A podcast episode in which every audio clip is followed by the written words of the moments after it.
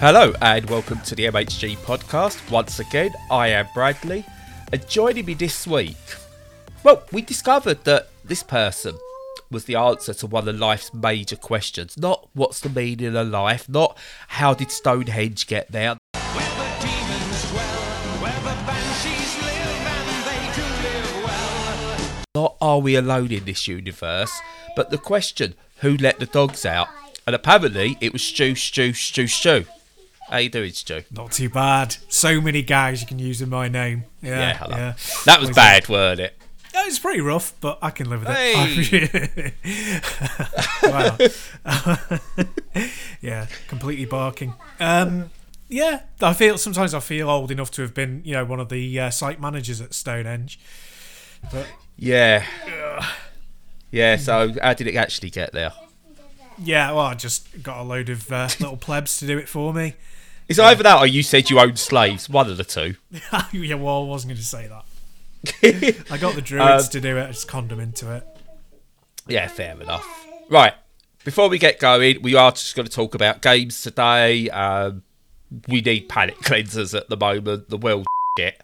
But we covered it a bit last week. There's not much we can say. It's getting worse. Faults with everyone that's suffering at the moment, not just Ukraine, everything else that's going on, whether it's like COVID issues, whether it's your identity being put into question, your very existence being put into question. We can't cover it all, just we support you. But with that in mind, we'll do the palate cleansing. We're going to talk video games. It's nothing to do with that Stu's got to get back to work and we're trying to keep it short as well, but you know, We work with what we've got. So usually we go Stu first, but he's just got the one this week. I've got three. So first up for me is a game that I'm a sucker for, these isometric style games. I absolutely adore them, especially when it comes to doing stuff like cars or sports and things like that. I think they look amazing. So I've been playing one on Switch called Splash Cars, that came out on PC at the back end of last year. It's just got a Switch release.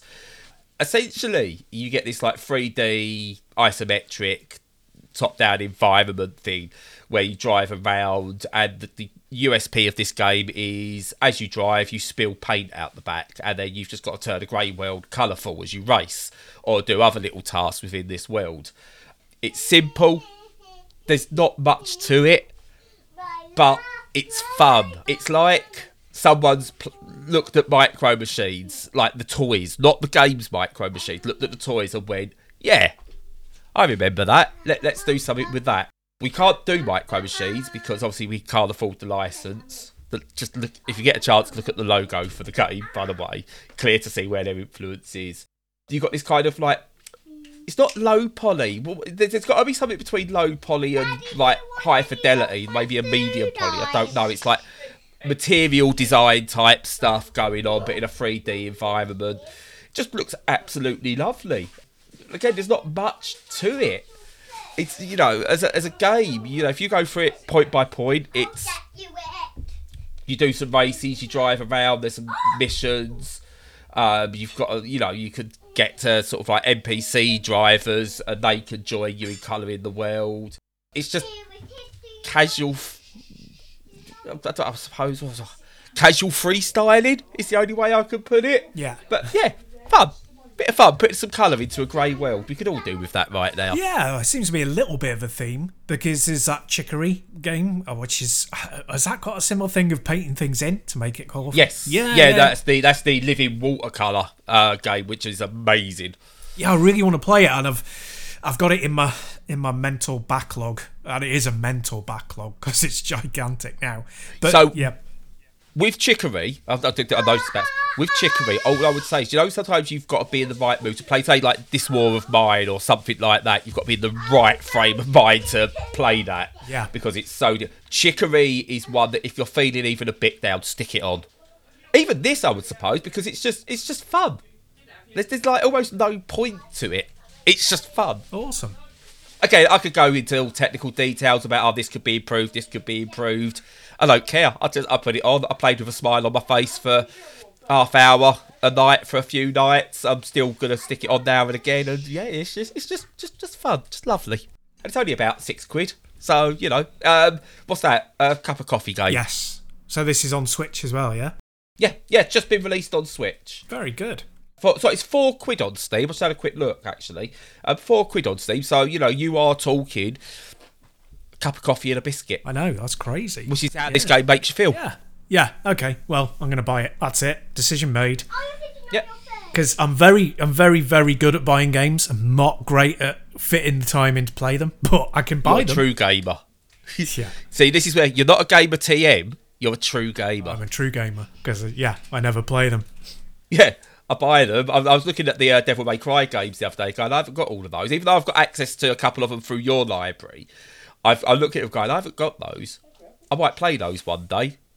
Actually, that's a lie. I do have them. I've got them on Switch, on the HD collection. I've got DMC across a different couple of systems. But I was looking at going, I haven't got these on Steam. I managed to talk myself out of it. Well done. That's quite impressive. Yeah, normally I never get to that point. I just hit buy and that's it. It's done. Which I did the other day. There was a bundle containing Severed Steel, which has been on my wish list for a while, and what's it called? Scarlet Nexus, which I said months ago. I brought up on the podcast. I said, I've downloaded it on Game Pass. I'm gonna give it a go, and then I never got around to it properly. So I've paid money for it now, and I still haven't touched it. So yeah. So, did you get that out the bundle by any chance? I did. Humble bundle. I didn't.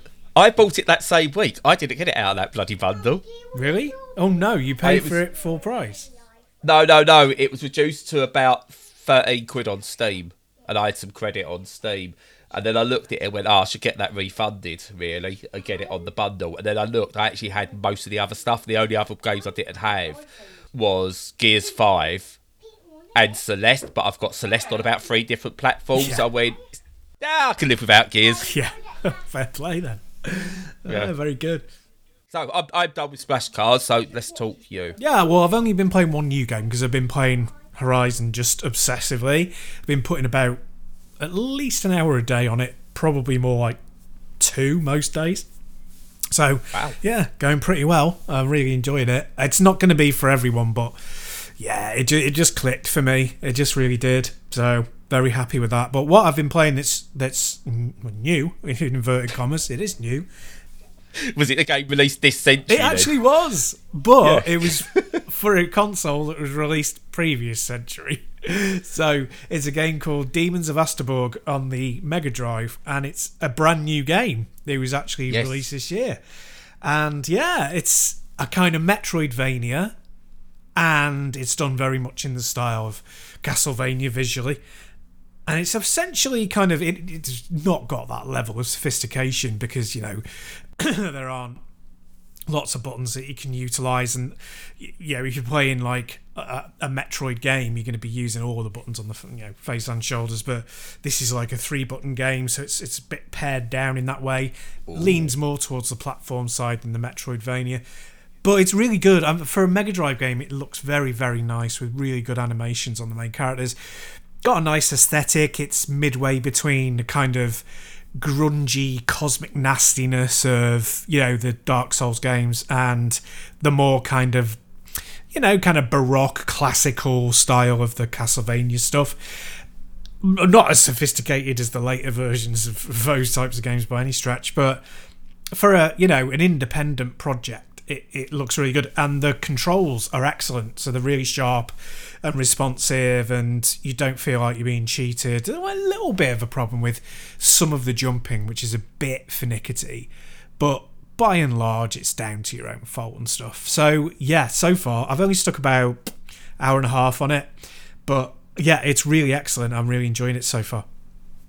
Yeah, we've spoke about these sort of games before. New games on old consoles, I'm all for it. And this one I've got a note down of what I want to check out. So yeah, I forgot it even come out. I was due. I had it. I don't know when I first saw it and why I had it noted, but it's definitely one I had noted down. So yeah, a pared down Metroidvania will always be good for me, because the less buttons I've got to learn, the better. So I'll definitely give that one a go. Yeah. Yeah, no, fair play. I mean, I don't mind fiddling with tons of buttons. Like, some people criticise Metroid Dread for it, but I didn't really have any trouble. But yeah, no, it's good. I think you'll enjoy it. It's going to come out on Steam at some point. It's available as just a ROM to buy from their website, but that'll be obviously a lot more expensive than the Steam release price. So yeah, check it out when it's out for that. Which actually, we should discuss that down the line, because with more games getting released for older consoles, obviously releasing them at ROMs, it's interesting now to know sort of like, do ROM sets become an issue now? We'll talk about that in a future episode, I think. Yeah, cool. But yeah, no, I'm looking forward to that, so definitely. So next up from me is an old new game. Do you remember Republic or Republique? I do. Came out, about 2014, 2015. Yep. Which, I didn't realise, I forgot it was an episodic game. I just thought it was one of those, like, it was released games. I forgot it was an episodic game when those were all the rage. But they've just got the anniversary edition, which has been released on PlayStation 4, PlayStation VR and Switch. The Switch you can't do VR on, despite having the weird goggle things that you could do with Labo. I'm surprised it didn't have a little VR thing on the Switch. But maybe it was too much for it to handle. But basically, Republic, for anyone who doesn't know, is a game that takes, I would say, the general premise of George Orwell's 1984 and runs with it. You're in control, like you're like a hacker or a programmer, and you manage to control like cameras, computers, like doors or everything. You've got to help the main protagonist, Hope, which is an on-the-nose name, trying to escape. I want to say a prison. It's not really a prison as such, but escape and go about sort of like bringing down this mystery and stuff like that. And it feels very much as though someone's seen like Hollywood hacking, toned it down somewhat. But it works really well. I really enjoyed it as a game, as a concept. I've played it on PC in the past, and yeah, I've got the Switch version to try. About what would be, I think, on the third episode. And yeah, it works really well on the Switch. There's nothing new to really add to it. Again, because my ADHD, I forget sort of like nuances of games when I try them again after many years. But it doesn't feel like there's anything new. The graphics don't feel like they've been improved as such. It just seems like it's been released on a new platform. All for that. More games on more platforms. But yeah, it plays really well. If you enjoyed Republic, get it. Play it again, whatever, support the developers, maybe they'll do something new. If you didn't, it's not going to change your mind. Yeah, it's an interesting one. I think it's kind of the thing that, yeah, it's nice to play on handheld, and there's this big division between, you know, being able to play them on one device and the other. I think it's what the Steam Deck is going to, it might change it. It might change things over time, because... yeah. You know, I always see people getting excited about, oh, you know, they're re-releasing such and such a game, but it's got 60 hertz, you know, 60 frames per second, whatever. And I'm like, well, I get these things on PC. That is never a problem for me. You don't have that issue of aging and them having to be remastered in the same way in the modern era. There's some stuff that, you know, there's obviously DOS releases that were out before, you know, the Windows standard. There's stuff now coming out that's going to have to be Linux compatible for the Steam Deck, but generally it's not a problem. And you could theoretically just stream Republic from a cheap copy on Steam to a device, or play it directly on the Deck when it comes out. Well, it has, but only for a handful of people, like 3 people. And yeah, Linus and his mate. Yeah, exactly. So.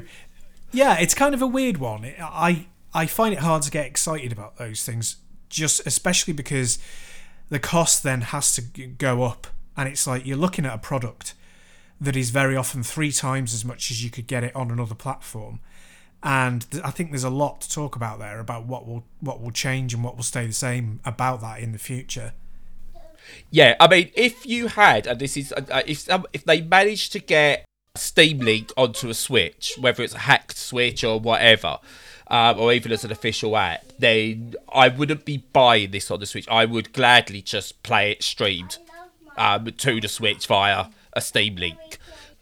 But yeah, it's one of those games that definitely worked handheld though. It's when it's story based like this, and it's episodic, how this one's set out, and you could do it in chunks, there's something personal about being in a handheld space. And this is what I'm hoping for with the Steam Deck, that some of the games that I bounced off a little bit because I didn't want to be sat at a computer playing them, I want a big screen playing them, I will start to play. So it's the same with like Persona. I can't play Persona 5 on a big screen. I'm desperate for that to come out on the Switch, or to get a full Steam release so I can play it on a Steam Deck down the line, because I cannot play that on a big screen. And this is one of them. I enjoyed it when I played it first time round, but I seem to be getting much more enjoyment out of it now I'm playing it on the Switch. Yeah, that's exactly my point. Some of them are just suited for it completely, and you know, it feels. That gap feels like it really definitely needs to be filled, of you're having to pay this wild tax on a different platform just because it's been ported to that platform. And, you know, it just starts to sound like socialist utopian kind of workers unite, let's get Republic on every platform at the cheapest rate, brothers. But that's inevitable with me. But it's a really fascinating thing, and I think we're moving more towards that kind of a market as well, hopefully. Hopefully with the Steam Deck. And I think gone are the days where a new platform becomes a new platform. Unless someone like Apple comes in and decides to enter the gaming market properly or something like that. Gone are the days of it's like, the Xbox Series Y or Generation Z or whatever they decide to call their next new one. It's not going to do away with the older stuff. I think we are now in a console going down the PC route where, unless there's a massive architecture change, you will play the old stuff. You will get to play the old stuff, whether it's via cloud, whether it's locally, whatever. We've bridged that gap. So I think we are going to start seeing more. You buy it once, you get access to it everywhere. I think you'll start seeing now that if someone releases Republic 2 in about 10 years, for example, you'll buy Republic 2. And you buy a license to that game, because whether people like it or not, that's where we're going. You're buying a license to a game. But you buy a license to that game, and you can either stream it via a cloud, you can play it locally on this system, because you are licensed to that game.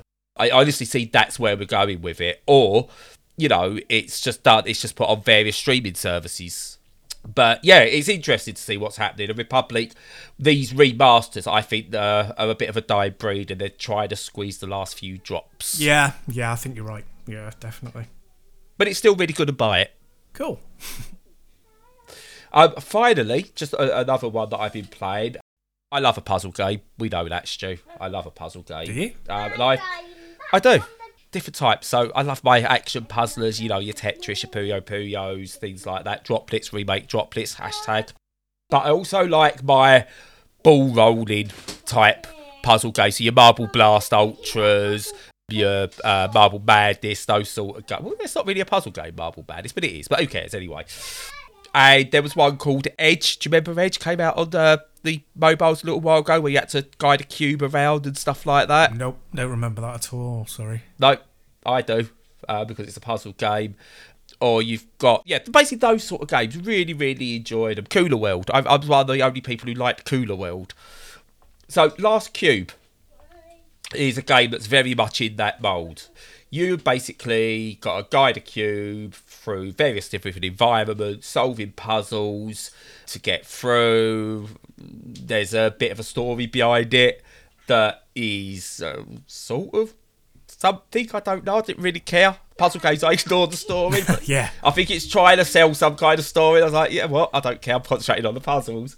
But it uses... What's different about this one, and what I really like, it uses a sticker system, so to speak. So you'll have icons on the ground. They start off fairly simple. It's one type of icon, and you roll over it, and it prints that icon onto your cube.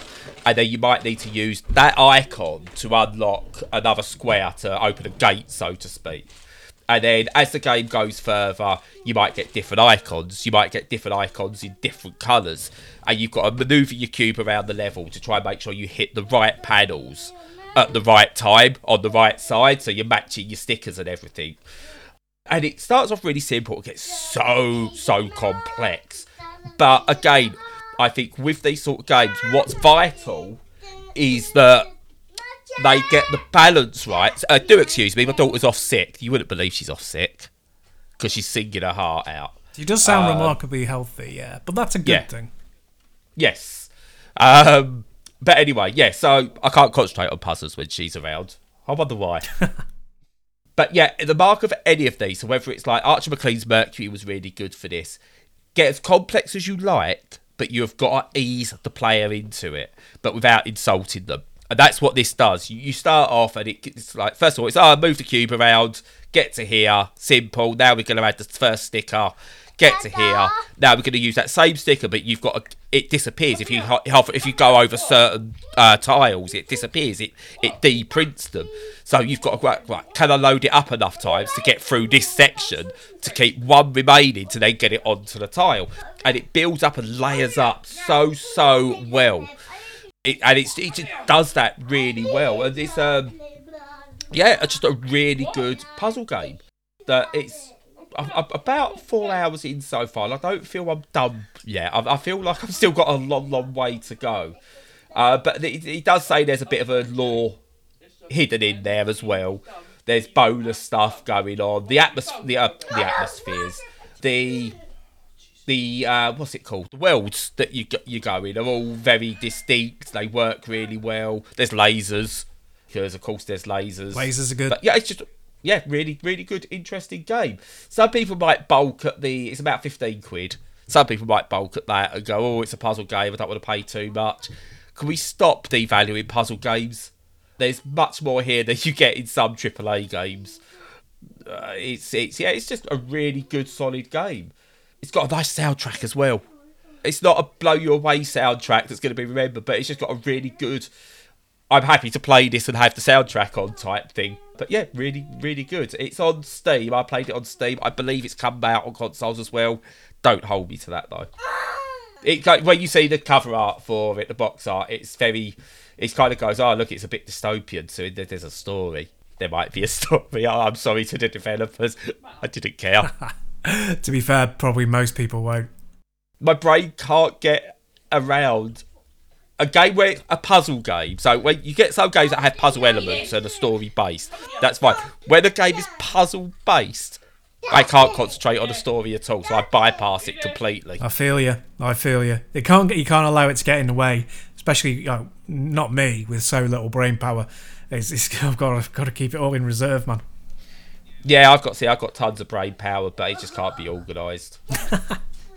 That's a weird backhanded compliment to myself, isn't it? Very nice. But that's it for games, really. And it's just me. I mean, I've kind of buried my head into some games this week because it has been needed, because it's hard not to watch the news and not feel yourself close to tears at points. Because yeah.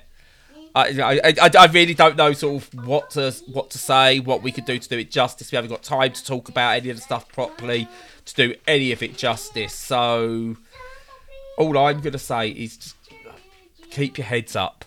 Because one thing's happening elsewhere that's major doesn't mean your own personal problems can be put to the side. A minor problem for you is bigger than a massive problem somewhere else. And so make sure you are looking after yourself more than anything before looking after others, because if you can't look after yourself, you can't look after others. But show some humanity.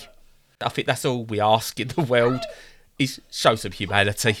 Before I go on further, I'm going to shut up and let Stu take over. Yeah, no, that's a good way to put it, and I can't put it any better myself. So yeah, we'll definitely leave it there. But yeah, as usual, just follow all our content on the usual social platforms and engage with us and join our Discord if you like. And apart from that, have a great weekend. Stay safe and stay sane.